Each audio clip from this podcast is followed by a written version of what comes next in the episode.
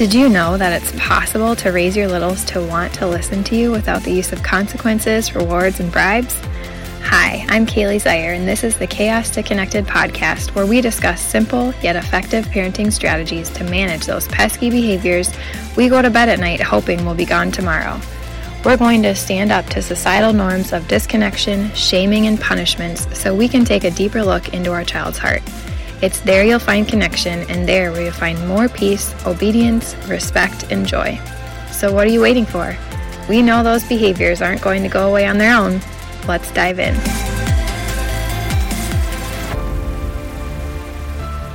Hey there, and welcome to the Chaos to Connected podcast.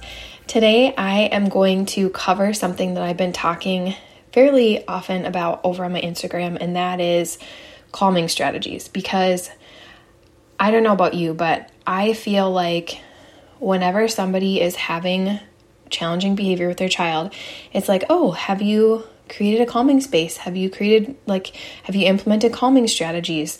Here's like visuals you can use and all of this stuff. And while there is nothing wrong with having those things, I think that we're missing a huge component. And so I want to dive more into that today and specifically focus a little bit more on how you can actually teach your child to implement calming strategies without actually needing this space or um, almost this time to like teach them how to use these calming strategies. So before I get into that, I just want to recap a previous podcast that I had done on why you actually don't need a calming space and the whole calming strategy thing, um, kind of intertwined with my story and kind of where where this all started. Because if you don't know, I'm a pediatric occupational therapist, so a huge part of my job was teaching a self regulation program to kids and families. And while I don't think there's anything wrong with teaching it, I think as I'm looking back, there's this huge missing component, well, two, um, that I wish I would have known that is going to speed up the process. If you're just specifically focusing only on calming strategies, you're missing a huge opportunity to actually create lasting, consistent change. And one thing that I often told parents, which is still true, is that when our brains are organized in a pyramid. And when we are regulated, when our sensory systems are regulated, all of the higher up levels of our brain, as we go higher up in the pyramid, work more effectively and efficiently than if they are dysregulated. However, as I have gone into a whole nother sector of learning, I have come to understand that it's not just about the sensory piece, it's also about the connection of our child to us. Are they feeling connected? Because when our kids are feeling connected, their thinking brain is turned on. And when they're not, it's not. And so, just back to my story really quickly. When I transitioned from working in a clinic to an in-home daycare because I really really like loved like still do love being a pediatric OT. I really wanted to be with my kids. And so I started an in-home daycare. And shortly thereafter, my oldest became very aggressive. That was not at all like him. It felt like it came out of the blue. I had no idea what to do. And so I just thought, okay, as an OT, what would I direct somebody else to do? And that would be to implement some calming space and calming strategies. And I literally changed, like, I, I did it to the fullest, okay? I adjusted things when I didn't feel like they were working. Like, I went all in and it did not work. And I think it's because I was doing things out of order. I didn't know the order. I didn't know there should be a specific order. And so, what I want to focus on today is how we can actually teach our kids these calming strategies because obviously, as we get older, we do need to learn how to calm our nervous system, right? Like, we need to know how to express our feelings, but we also need to know how to, like, we can't just be in a business meeting or a work meeting and be upset by what somebody's saying and just like throw an adult tantrum, right? So, we do need to have the skills of how to actually calm ourselves down. But I think the way in which we are kind of conditioned is like, oh, your child is hitting, teach them a calming strategy or implement these sensory strategies. And yes, that can be part of it, but I don't think that is the first part of it. So, the first part is connection. Like I said before, it is vital. We need connection, all of us, especially our kids, to turn that thinking brain on, to be able to take in information, to learn. And one of the things, kind of getting back to things that I would share with parents, one of those things is that our brains, unless your child has some disorder or another diagnosis, that they truly have sensory processing disorder or something that is impacting that function, our brains have the capability to seek out sensory input to help us regulate, help us go from really angry or frustrated or whatever to calm down and if we're really tired, to wake up. So I like to give the example of driving a car because I think everybody's probably experienced this if you've ever driven in a car. You know, you're probably like driving late at night or later, it's dark outside, you're feeling tired, and you obviously know I can't fall asleep because I'm driving. That would be dangerous. So, without even thinking about it, your body, because you are a sensory being, seeks sensory input out naturally to bring your alert level higher so that you can focus on the task you need to do. When our kids, so this might look like, you know, turning the air on, rolling the window down, so that's like a tactile experience. Maybe turn up the music, that's an auditory experience. Maybe you're like drinking something cold, you know, that's an oral um, sensory input. So when our kids are not connected, they don't have the capacity to carry out this process. Their brain is not going to be like, oh, I'm getting frustrated. I should do this to help get myself back to the just right regulation. And so it's not always just about sensory systems being dysregulated. A lot of the time, it is about our kids being disconnected from us and our own ability to manage our triggers and what we are actually modeling for them to do in these situations through that co regulation piece. And I just wanted to share this example because I think it proves a really good point. And that is, um, Miles was at school one day and um, he had been asked to, I think, like take a break to calm down. Just, you know, he was a boy, lots of energy, smaller space. You can't really, like, you know, just like run free like when you're outside. And they have a fish tank. And so I think the idea is it's calming to wash a fish tank, watch them swim, the water, which is true. You know, that would be something that we would put on a eye sheet for regulation strategies. And as he is telling me about this situation, because it really bothered him, he said, no prompting, this came out. Like, I just love when this happens. It came out all on his own, and he said, how does it help me calm down? It just gets me more riled up. And I think this is a good example that calming strategies cannot cannot replace connection. So if that connection is lacking, if there has been some disconnect, if there has been some frustration, you know, a little bit going on, calming strategies aren't going to fix it because first we need to establish or re-establish connection.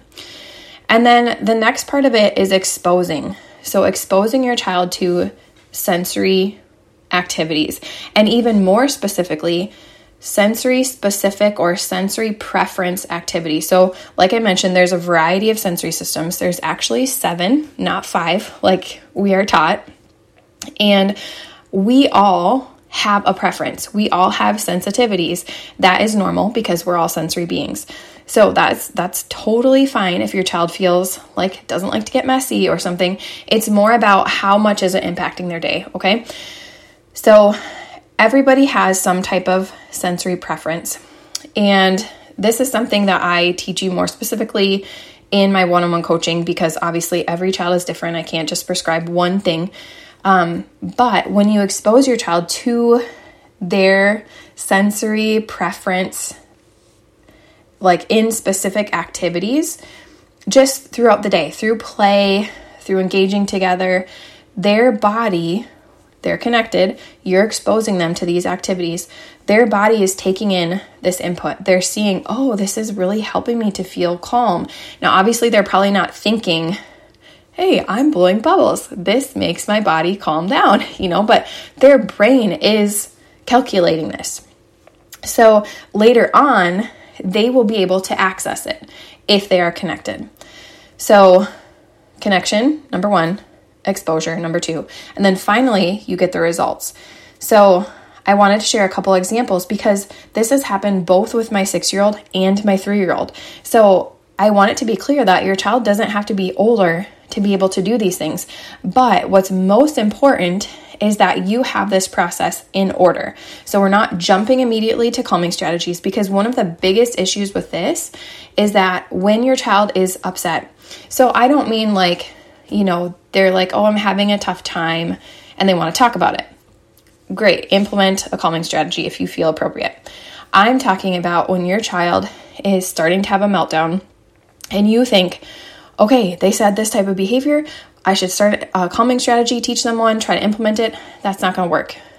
Because your child, and even if, like, say it does work, say it happens to work, what is happening is you are actually stopping your child from doing the natural process of processing through and releasing stored up hurts. And that is a process that we don't actually want to stop our children from doing because so many of us do that and we bottle things up and bottle things up and then we explode. So we are born with this innate process to expel negative energy, ne- negative feelings, hurts, all this stuff, so it doesn't get trapped in our body. And when we immediately interject a calming strategy when our child is beginning to have this meltdown, we are saying essentially, stop having these feelings. I'm not comfortable with them. You need to calm down. Versus, let's have the feelings, let's get reconnected. Then, as the like intensity is coming back down, then that might be a time where you interject a calming strategy if you so desire. But I just want to be very clear I don't do that. I specifically focus on connection, which includes connecting in fun, playful, special time ways, but also in helping my children to feel like their feelings are safe, holding space for those feelings, and making sure I'm regularly allowing them to release them. Those are all forms of connection. And just by doing that, my kids at both six and three are learning strategies that their body needs to help them to I mean, generally, let's be honest, calm down. It's not often that they're like, oh, I'm so tired, I need help waking up, right? Um, like maybe we do. So I wanted to share those examples with you. So one of them, so my my oldest, um, one of the things that he really likes is we get these breathe. They're called breathe drops. Um, they're from doTERRA. It's like a mint, um, but it has the breathe oil. So it has you know the extra physical and emotional properties because the oil is in it. It's not you know fake flavoring and all that stuff. So we use them a lot. Um, we've used them just in different situations when we needed to transition and it felt a little hard, um, or we were just needing to get going, just lots of different scenarios. And so one day, Miles was starting to feel, I can't even remember what specifically he was struggling with at the time. Um, but he asked for a breathe drop. I didn't prompt him. He had learned these help me to feel calm. Right now, I have a situation where I'm not feeling the most calm. I need one of these. And his brain was making this connection because he was connected. We regularly work on connection because it is something easily interrupted. And we had been exposing this opportunity frequently in lots of different scenarios, and his brain was learning this helps me. Same thing with Huxton, my three year old. Today, actually, um, I was trying to lay him down for a nap. So we I actually brought him to PT. We got done around lunchtime and it's quite a drive back home. And he wanted to take his nap and I'm like, "No way are you falling asleep in the car because I don't know if your kids are like mine." But then, you know, he'd sleep what 20, 30 minutes in the car and then not take a nap when we got home. Like he does not transfer. And it's just worse, right? So I was like, no, you can't, you can't, you can't sleep. So we got home um, and just kind of got in the house and all that stuff and then went down to take a nap. Well, as he was laying in bed, he said, I just can't, I'm, I'm just too awake or something. And I'm thinking, like, no, you're not. You were just about to fall asleep. And then he proceeded to ask me to give him a back massage, like a deep, like, um, more like one that you would probably ask your husband for, right? Not like a soft little tickly rub, like a deep tissue massage. And it's the same thing that happened with him. We have done that before. He's asked for a massage for different reasons, not just because he needed to calm down, but because, you know, his back was hurting or he just, I don't know, asked for it. And so, because again, that we have been working on that connection and really trying to maintain it as much as possible. Obviously, there's going to be interruptions. Um, his body was saying, okay, I'm feeling too wide awake. I need to calm down in a different way, not because I'm, you know, really angry, but because I feel like I'm too awake and I need to actually go to sleep. And massage is actually also another one of those activities that I used to put on a um, we had a handout for each sensory system. So the touch system, you have light touch and deep touch. Generally, deep touch is calming, and massage is one of those things. And so I just thought it was a really cool example that we don't specifically need to be saying, you know, because a lot of the time we print off pictures, right? Or we create this corner, or we have this sheet of paper that has all these different um, activities that they can do. And when they're needing to calm down, we bring them over there and we have them point to it. What I would really encourage you to do is focus first on connection.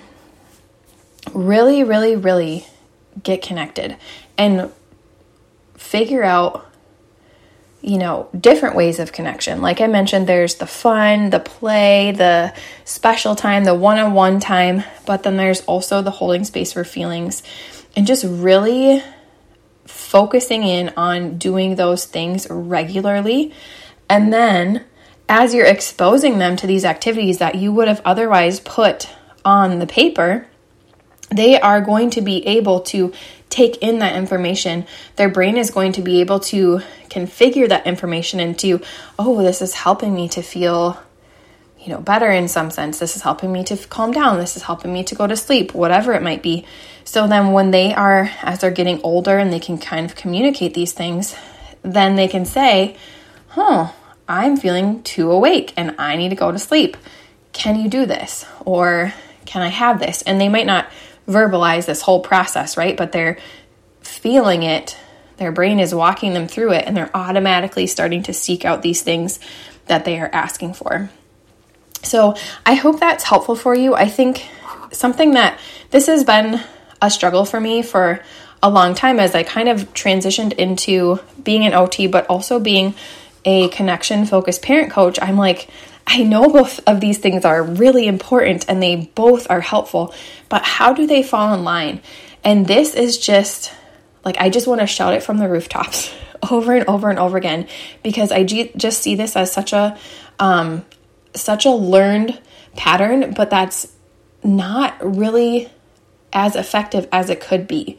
Um, and that is just jumping immediately to calming strategies. So, what I want to encourage you to do next time your child is having a meltdown, or as you are just preparing, because obviously there's going to be a meltdown at some point, is to really focus in on connection, really focus in on exposure. Again, lots of different sensory activities. Um, if you are looking for what your child's sensory preference is, again, that is something that I walk you through in my one on one coaching. And even more specifically, not just what those preferences would be, but activities and how we incorporate that regularly into routine and challenging times and all of that good stuff. And then watch for results. Real quick, before you go, if you felt encouraged and inspired by listening to this show, I'd love for you to leave a rating or review over at Apple Podcasts so we can spread the word to help other mamas feel less alone and find beauty in the behaviors. You can also take a screenshot of this episode, share it over on your Instagram stories, and tag me at Kaili Jo Zeiher, and we'll all do a little happy dance together. I love nothing more than to cheer you on along this journey. This work is so hard, but don't forget, God has not only called you to it, but He has equipped you for it. Now go get connected. I'll see you next week.